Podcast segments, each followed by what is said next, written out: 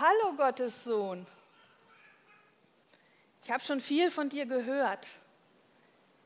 Damals im Religionsunterricht und in den Gottesdiensten, in Predigten und auch in den biblischen Geschichten. Und deswegen bin ich gekommen, weil ich neugierig bin und wissen will, wer du bist. Es heißt, du bist der Messias, der Retter der Welt. Okay. Sehr gerettet sieht die Welt im Moment wirklich nicht aus. Corona hat uns immer noch so sehr im Würgegriff. Der globale Klimawandel streitet unaufhörlich voran und bringt so viele Katastrophen immer häufiger mit sich. Krieg, Terror und Gewalt herrschen überall auf der Welt und zerstören Leben, Menschen und Existenzen. Und mit der Wirtschaft, geht es auch bergab. Die fossilen Brennstoffe werden knapper, Öl, Strom, Gas wird teurer. Und die Tankrechnung, die treibt einen die Tränen in die Augen. Ich bin Berufspendlerin. Ich fahre mit der Bahn, wenn sie fährt, wenn sie nicht bestreikt wird. Und wenn sie dann fährt, dann kommt sie meistens viel zu spät. Dann sind die Wagen völlig überfüllt. Und das ist in dieser Pandemie auch richtig Mist. Aber ich kann mir das mit dem Auto nicht leisten. Das ist einfach zu teuer. Und was macht der Staat dagegen? Ich habe manchmal das Gefühl, dem ist das völlig egal. Hauptsache, ich arbeite meine 40 Stunden und zahle meine Steuern. Und gehetzt ist der Mensch von heute. Machtlos, ausgebeutet. Und gehetzt ist der Mensch von heute. Und deswegen, dann nimmt er das, was er hat, kauft sich dafür so viel Spaß, wie er kriegen kann, um irgendwie psychisch über die Runden zu kommen dann sagt doch mal ehrlich, ihr alle hier, hier sitzt doch auch keiner, der wirklich das Beste aus seinem Leben gemacht hat, oder?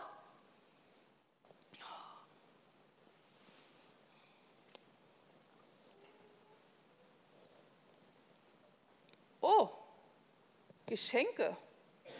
Wer bringt dir denn Geschenke?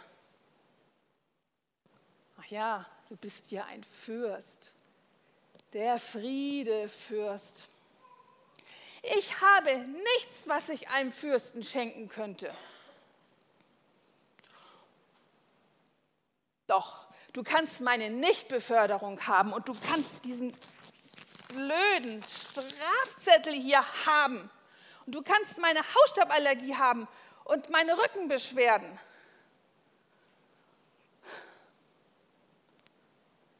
Eine gescheiterte Beziehung ein gescheitertes Jahr, mein gescheitertes Leben. Du kannst meine finanziellen Sorgen haben, die mich so sehr umtreiben. Meine Unruhe, mein Unfrieden und diese ganze Ungerechtigkeit, die es überall um mich herum gibt, das kannst du alles haben. Nimm es, nimm es weg, mach es doch weg.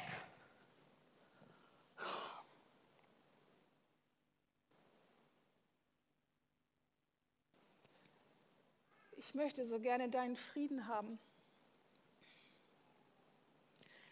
Denn vielleicht sind ja meine Leistungen, überhaupt Leistungen und Sorgen unbedeutend neben deinem Frieden. Und vielleicht sind Reichtum und Geld unwichtig und klein. Vielleicht können wir ja bei dir zufrieden kommen, zur Ruhe kommen.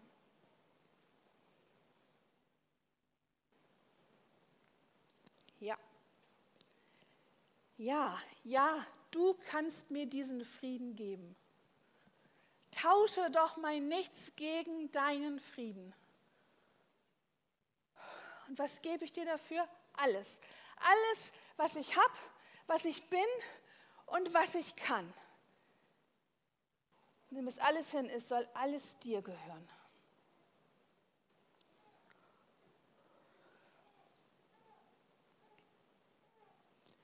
Danke, Herr. Du weißt, wie man Frieden gibt.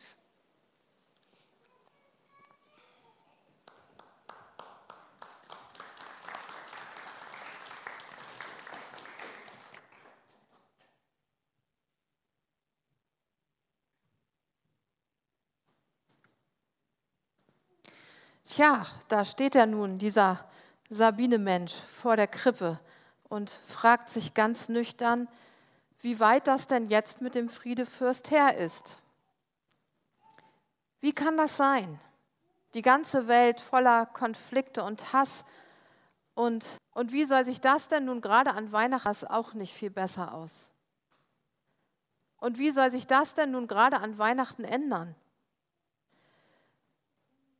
Ehre sei Gott in der Höhe und Frieden den Menschen seines Wohlgefallens. Oder wie es in der Übersetzung Hoffnung für alle heißt, Ehre sei Gott im Himmel, denn er bringt der Welt Frieden und wendet sich den Menschen in Liebe zu. Ich kann diese Sabine an der Krippe gut verstehen. Ich habe oft das Gefühl, dass gerade in der Weihnachtszeit Unfriede und Konflikte auf die Spitze getrieben werden. In diesem Jahr merken wir ganz besonders, wie das Thema Corona die Gesellschaft spaltet und Hass und Unverständnis Frieden verhindert. Was ist eigentlich die Ursache für Unfrieden? Es sind die Konflikte. Wenn ich meinen Willen durchsetzen möchte, ähm, was niemals passiert natürlich, und mein Mann möchte das auch, und keiner bereit ist, aus Liebe einen Kompromiss einzugehen, dann entsteht ein Konflikt. Jeder möchte Recht behalten und jeder möchte der Stärkere sein. Das nennt man Egoismus und Egoismus verursacht Konflikte. Eine zweite Ursache ist, dass wir immer die Erwartung haben, dass unsere Bedürfnisse von anderen gestillt werden müssen. Mein Ehepartner ist dafür verantwortlich, dass ich glücklich bin. Der Staat ist dafür verantwortlich, dass es mir wirtschaftlich gut geht. Wenn ich auf meiner Arbeit nicht glücklich bin, dann ist mein Chef schuld. Und die Gemeinde ist dafür verantwortlich, dass ich meine Komfortzone möglichst nicht verlassen muss. Das ist aber unmöglich und eine völlig unrealistische Erwartung, weil letztlich nur Gott dies alles tun kann und erfüllen kann. Wenn ich das alles von Menschen statt von ihm erwarte, dann sorgt das für Streit und Konflikte, weil kein menschliches Wesen unsere Bedürfnisse befriedigen kann. Das ist allein Gottes Aufgabe. Das Kind in der Krippe lädt uns heute dazu ein, ihm unseren Egoismus zu schenken, so wie Sabine es im Stück getan hat. Wenn ich nicht mehr getriebener meiner Wünsche und Vorstellung bin, dann kann Gottes Friede in meinem Herzen Raum bekommen. Ich darf die Sorge um mich selbst bei ihm abgeben. Dazu muss ich aber mit Gott im Reinen sein. Ich muss im Frieden mit ihm sein, muss wissen, was er über mein Leben sagt, wovon er mich befreit hat und wozu er mich berufen will. Ansonsten sieht die Realität so aus. Solange es keinen Frieden zwischen den Völkern gibt, wird es auch keinen Frieden in der Welt geben. Und es wird keinen Frieden zwischen den Völkern geben, weil es keinen Frieden in unseren Gesellschaften gibt. Es wird so lange keinen Frieden in unseren Gesellschaften geben, wie es keinen Frieden in unseren Familien gibt. Und es wird keinen Frieden in unseren Familien geben, wenn es keinen Frieden in unserem jeweiligen Leben gibt. Und das wird erst passieren, wenn der Friedefürst in unserem Leben wirklich regiert. Aller Friedeanfang findet also bei mir selber statt.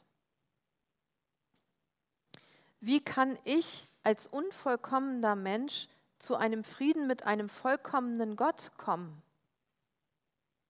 Eigentlich ganz einfach, indem ich anerkenne, dass ich Mensch und er Gott ist und dass ich darauf verzichte, Besser als Gott zu wissen, was für mich gut ist und was mich glücklich macht. Es gibt ein englisches Musical, das heißt Short to Box with God. Dein Arm ist zu kurz, um mit Gott zu kämpfen. Wenn ich mich unter seinen Rat beuge und das Geschenk der Versöhnung, das das Kind in der Krippe mir später am Kreuz macht, annehme, dann lebe ich im Frieden mit Gott. Und diesen Frieden werden wir immer mehr in uns spüren. Die Bibel verspricht uns in Jesaja 26, Herr, du gibst Frieden dem, der sich fest an dich hält und allein dir vertraut. Es gibt natürlich auch noch andere Friedensdiebe, unkontrollierbare Umstände wie Krankheit, Tod, Verlust des Arbeitsplatzes oder auch unveränderbare Personen, die mit unserem Plan, sie zu verändern, einfach nicht kooperieren wollen. Normalerweise reagieren wir darauf folgendermaßen. Wir kontrollieren und disziplinieren uns einfach noch mehr, wodurch wir aber innerlich immer nur noch mehr und noch angespannter werden. Oder wir ergeben uns einfach resigniert in unser Schicksal und entwickeln eine Opfermentalität. Auch nicht gut. Gibt es vielleicht auch eine Reaktion, die uns den inneren Frieden wieder zurückbringt? Vielleicht sollten wir uns fragen, wie der Friedefürst Jesus sich verhalten würde und uns von ihm die Kraft dazu geben lassen, die Situationen annehmen und darauf zu vertrauen, dass sie mir am Ende zum Besten dienen wird. Viele von euch kennen sicherlich das Gelassenheitsgebet von Reinhold Niebuhr, das sehr bekannt ist, von dem aber immer nur das erste Drittel des Gebetes zitiert wird. Um aber diese erwähnte Gelassenheit zu bekommen, muss man eigentlich auch dem Rest des Gebets folgen, das ich jetzt einmal vorlesen möchte. Gott gebe mir die Gelassenheit, die Dinge hinzunehmen, die ich nicht ändern kann. Den Mut, Dinge zu ändern, die ich ändern kann. Und die Weisheit, das eine vom anderen zu unterscheiden. Dass ich einen Tag nach dem anderen lebe, den Augenblick genieße Schwierigkeiten als Pfad zum Frieden erkenne, dass ich so wie Jesus diese sündige Welt annehme, wie sie ist und nicht, wie ich sie gerne hätte. Ich vertraue ihm, dass er alle Dinge zum Rechten wendet, wenn ich mich ihm beuge, dass er mich in diesem Leben glücklich macht und meine Glückseligkeit im nächsten Leben vollkommen sein wird. Soweit dieses Gedicht. Der Weg zu Gottes Frieden besteht darin, dass man einen Tag nach dem anderen lebt und genießt, akzeptiert, was man nicht ändern kann, anstatt darüber traurig zu sein, dass man Gottes Liebe, Fürsorge und Weisheit vertraut und sich seinem Zweck und Plan für das eigene Leben überlässt. Jesus hat uns dieses Versprechen in Matthäus 11 gegeben. Kommt alle her zu mir, die ihr euch abmüht und unter eurer Last leidet. Ich werde euch Ruhe geben. Lasst euch von mir in den Dienst nehmen und lernt von mir.